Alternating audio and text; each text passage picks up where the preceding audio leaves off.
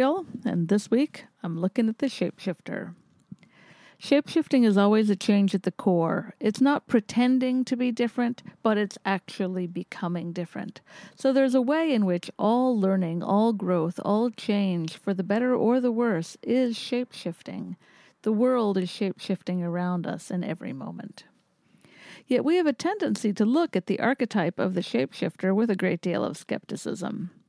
We often see films in which the best friend turns out to be the villain, or the mentor turns out to be the evil dominator. But there can be other kinds of shapeshifting as well.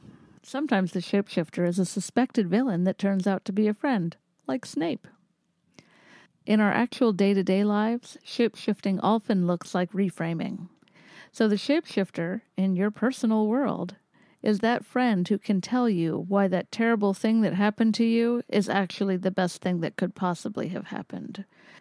Like all archetypes, the shapeshifter has its light aspect and its dark aspect, and it can be used in all sorts of ways. It can be used for personal gain, the shapeshifter can be used for growth and development, or, like all things, the power of the shapeshifter can be harnessed for a higher purpose, for heroism, for friendship, for love. Shapeshifters are all around us all the time. Advertisers, spin doctors, politicians, all shapeshifters. People who try to prove that the world can be seen from a different perspective, or that what we believe is a reality can be looked at differently and seen as a different reality. While it's true that all types of storytelling can be used to propagate lies, and we are going to do our best on the show to figure out how to not buy into the ones that are lies, how to differentiate the lies from the truths. Shapeshifting is not lying. Shapeshifting is a genuine change at a cellular level of something that is happening in the world. It is true change, it is true growth, it is true development. At its core, shapeshifting is illuminating a new, true perspective. That said, let's look at some stories.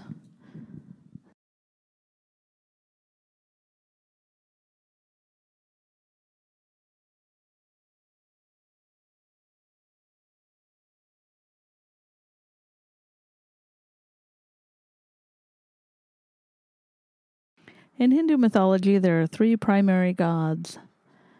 Brahma is the god of creation, Shiva is the god of destruction, and Vishnu is the god of eternity or everlasting life. One of the two most important books in Hindu mythology is the Ramayana. And in the Ramayana, we have a story of Vishnu, that god of eternity, incarnating so that he can enter the physical realm and deal with a character named Ravana.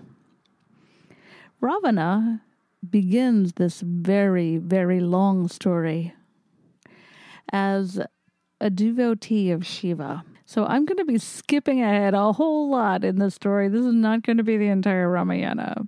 Ravana is born, falls in love with Shiva, and decides to devote himself to him. He spends 10,000 years doing austerities. Austerities can mean anything from sitting in meditation to, as Ravana did, cutting off one's head again and again in the hope that the god will descend and put your head back on for you. After 10,000 years, Shiva decides that Ravana has really done a good job and shows up and says, Yo, dude, you need a perk. And Ravana asks for immortality. Shiva says no and actually puts him through several more tests. But Brahma eventually goes ahead and gives Ravana immortality as it relates to gods and as it relates to animals. So the caveat is that Ravana can still be killed by humans. Ravana then goes about his business. He becomes king. He rules the world. He does lots of really great stuff. But then, you know, he gets bored because people get bored. And so he wants to shake it up a bit. And so he starts hanging out with a few bad apples, and things are starting to look like they're not so under control anymore. And at this point, Vishnu thinks, oh, I better step in just in case something goes awry here. So Vishnu incarnates as Rama and he enters the world as well. So, skipping ahead a lot again, we have all of Rama growing up and eventually Rama finds himself wandering the woods with his brother Lakshmana after he has married the love of his life, Sita. So Sita happens to be away when Rama and Lakshmana run into Ravana's sister, Surpanaka. Surpanaka, Ravana's sister, falls immediately and madly in love with Rama. She must have Rama. But Rama says, No, I'm sorry, you're not my type, and I'm madly in love with my wife Sita. And Surpanaka is not thrilled about that, but she moves along and she goes to Lakshmana. Oh, you, you are the man for me. But Lakshmana says, Oh, no. Just no. Surpanaka happens to be, by all accounts, strangely unattractive, in addition to having an evil heart. So when she's rejected by both Rama and Lakshmana, she decides that this is not about her. This is about Sita. And so she goes after Sita and she attacks her. Rama and Lakshmana defend Sita and in doing so cut off Surpanaka's nose. A girl really never likes to have her nose cut off. So she goes to her big brother Ravana and she says, Ravana, you have to help me. And Ravana says, Actually, I, I don't have to help you. Please, Ravana. Nope, not going to help you. So then she comes back a day or so later and says, I don't want your help or anything, but I, I, just want you to know how incredibly fabulous Sita was. Sita was the most beautiful woman I have ever seen. She had a heart of gold. You would love Sita. In fact, I've felt really concerned that you don't have such an incredibly wonderful woman in your life, and really, you deserve Sita. Of all people, Sita should be yours. And she compels him, and so Ravana becomes obsessed with Sita. He must have Sita. First, Ravana goes and he attempts to seduce Sita, but to no luck. So he kind of goes stalking her through the forest. Meanwhile, Rama and Lakshmana have caught on to the fact that Sita perhaps is in peril here, and so they've left her alone in a hut and they've put a magical boundary around it, telling her not to come out. But of course, Ravana is able to get her to come out. He transforms himself into the world's most beautiful golden doe, and he taunts her just outside of the circle. This is a very feminine energy.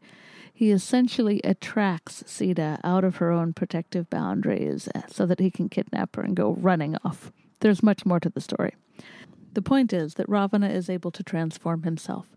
Ravana, who is a very manly kind of king who has been ruling over people, has also done 10,000 years of austerities. He's really built up his own self awareness and his own self knowledge. So he behaves in a way that is completely transformative. Instead of being his kingly, discerning, overpowering self, he turns into a very feminine, beautiful creature that is able to attract Sita out. He gets what he wants by being different. It's important to note that he is not pretending to be different, he really becomes the doe. We can use shape shifting to change not who we appear to be in the world, but who we are in the world, so that we're able to get more than we would be otherwise. We can change who we are in the world in order to get what it is that we want. It's important to note that when this pertains to reality, we can change ourselves into things we never thought we wanted to be. And now we're going to shake it up and move over to Greece. And our goddess of the hour is Athena. Athena totally rocks. Athena is the goddess of war and strategy. Her mother is Metis, and Metis is intuitive wisdom, experience, or the ability to understand by understanding a variety of perspectives. So, Metis is insightful wisdom, and Athena uses her insightful wisdom to understand what is happening and create strategies for moving forward. She is a warrior. Athena also happens to be in charge of spinning and weaving. Spinning and weaving is an external feminine energy in ancient Greece. So b- women would sit at home, they would spin and they would weave. You're going to hear about it in all the stories. There are people spinning and weaving in the background. That's because that's how they created value for their families. They would create beautiful things and then they would go out and they would barter them with one another for other beautiful things.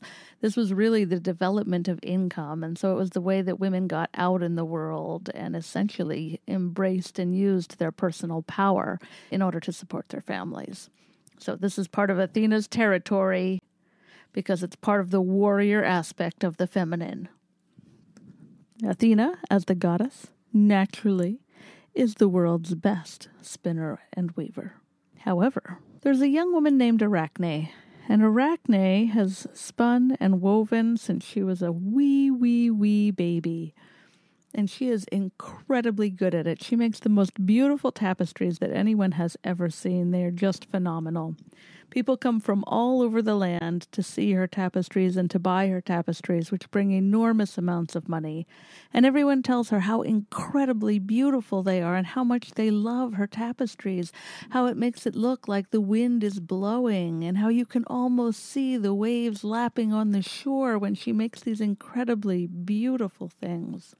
And she starts to take it a little personally and be like, Yeah, yeah, I am the best. And one day she takes it as far as to note that she is better than the goddess herself. Now, this is always going to go somewhere bad. Anytime anybody says they are better than a god or goddess, like bad things are going to happen. That's all. So Athena, obviously, overhears this and incarnates. She incarnates as an old woman. And she comes up to Arachne, who she does like, because, you know, you got to remember that she is into spinning and weaving. She really has great respect for this art. And so this girl is doing a fantastic job. She does care about her. Nonetheless, as an old woman, she remarks, Certainly you're not better than the goddess. But Arachne stands by it, says, Yes, indeed, I am better than the goddess. And then in that moment, Athena reveals herself as a goddess, which it's worth noting does not kill anyone. Many gods and goddesses reveal themselves as such, and suddenly everyone drops dead, but not in this instance. So Athena is tempering her destructive powers while she reveals herself as a goddess and she challenges Arachne. Okay, right here, right now, babe, we're going to see who is the better spinner. And they both take to their looms. And Athena weaves an incredibly beautiful tapestry. She's actually pulling the clouds from the sky and she's picking up the colors of the sunset and she's putting them all into these gorgeous, vibrant scenes. And all of the scenes are about the vindictiveness of the gods. In Athena's tapestry, it shows Athena and Poseidon vying for Athens. Athens had a competition between the gods to see which one they would give their loyalty to. Poseidon showed up and made them a very beautiful saltwater fountain in the middle of the city. But they thought, we don't really need a saltwater fountain, as beautiful as that is.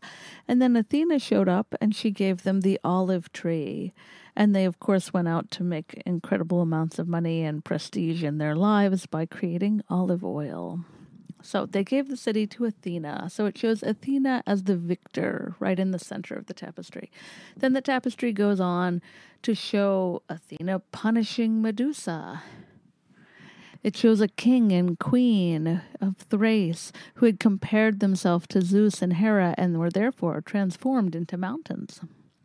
It shows the pygmy queen who boasted that she was more beautiful than Hera and who was immediately transformed into a stork, and then her entire people were set out to hunt her for eternity. It shows Antigone of Troy, who said that her hair was more lovely than Hera's. And then Hera turned her into a crane, and it shows a king weeping on stone steps after his daughters are taken from him after he offends the gods. And the whole thing is woven together in a beautiful border of olive branches, once again reinforcing Athena's supremacy.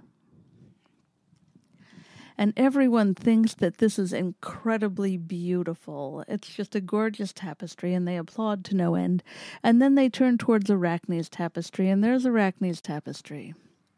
And on her tapestry, which is also stunning, it's filled with beautiful, vivid colors that no one thought one could even reproduce, and you can see the motion in it as if it's coming to life.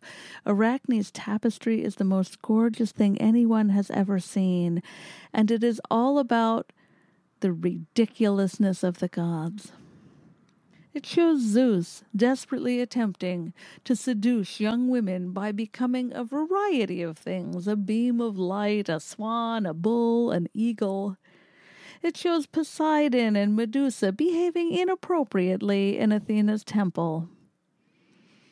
It shows Apollo chasing after a young woman who turns herself into a tree rather than give him a smooch and it shows Dionysus behaving so drunkenly he can't even stand to seduce someone. And the entire thing is wrapped in a border of ivy, indicating that it is all tied up. And everyone looks at it and gasps. How could she do this? This is not going to be okay. But Athena stands up and says, Okay, everyone, vote. Who has the more beautiful tapestry? And they go back and forth from one to the other and they are comparing them. But the fact is that they are both incredibly beautiful. Meanwhile, Arachne, who had been busy working on her own tapestry, really inspects Athena's tapestry. And she sees all of the retributions of the gods, and she thinks this is going to be my fate. It is going to be a fate worse than death. And in thinking, she feels humiliated and guilty, and she understands that she has moved outside of her proper place in the world. She gets her beautiful silken threads, and she makes the most attractive noose anyone has ever seen.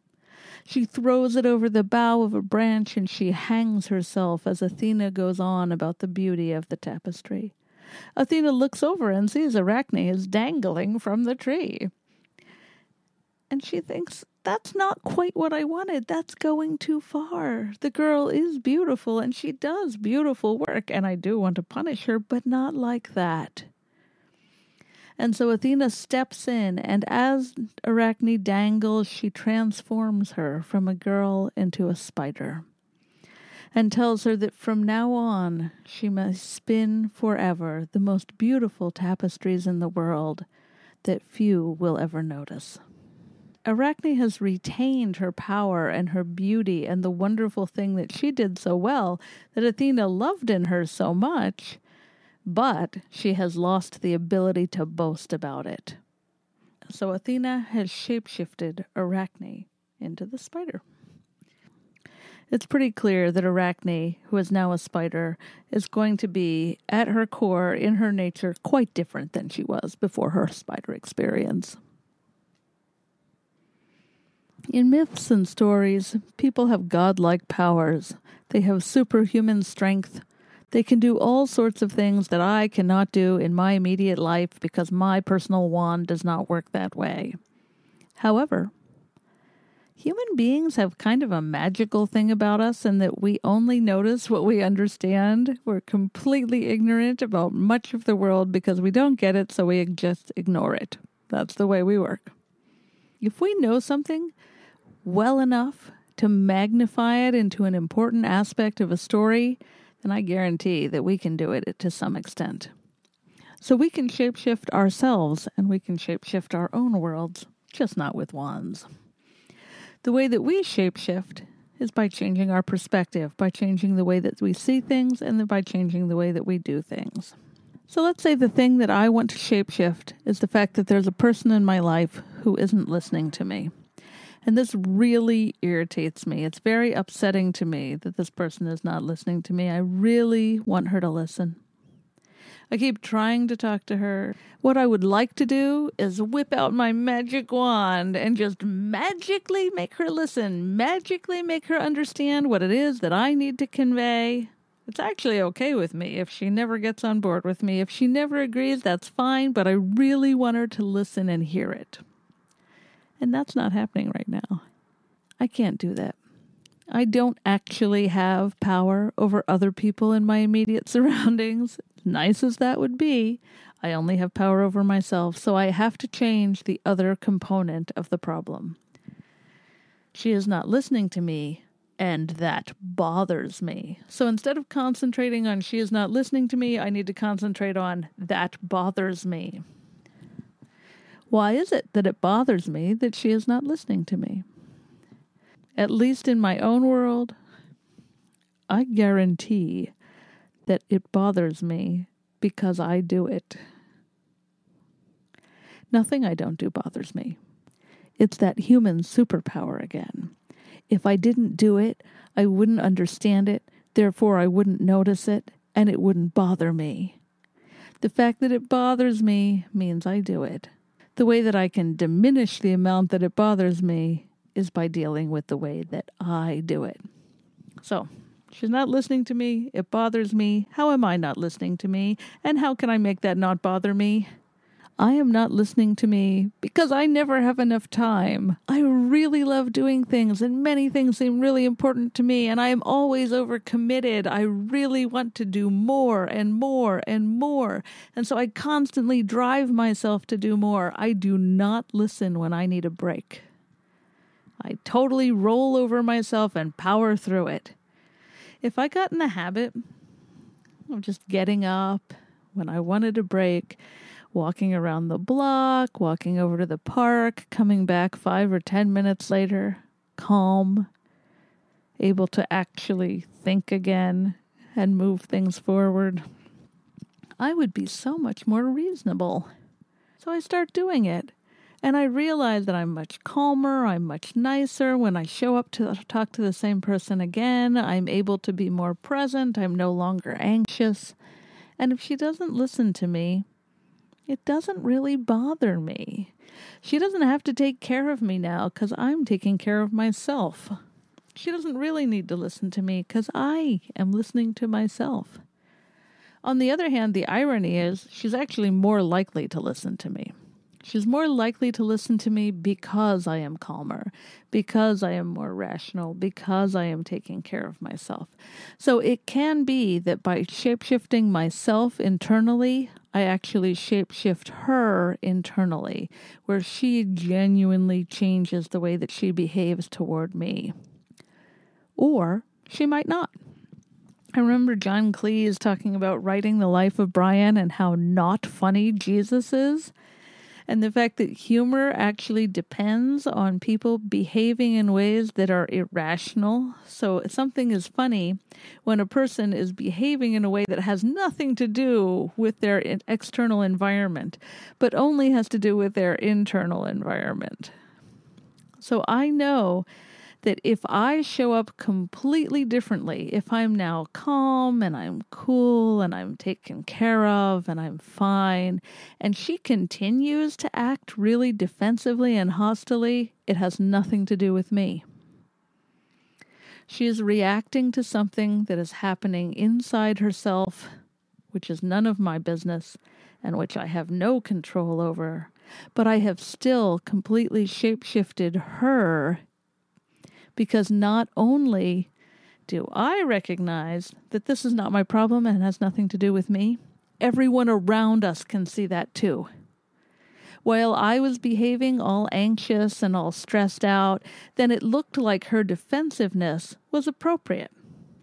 But when I show up being all calm and cool and collected and everything's no big deal and I'm not taking it personally and she's still behaving all defensively, everyone understands that the problem is now about her interaction with the world and not mine. So I've completely shapeshifted my own external reality in addition to my own internal reality. And that, my friends, is the shapeshifting for personal gain. Next up, shapeshifting for growth and development. Have a great day.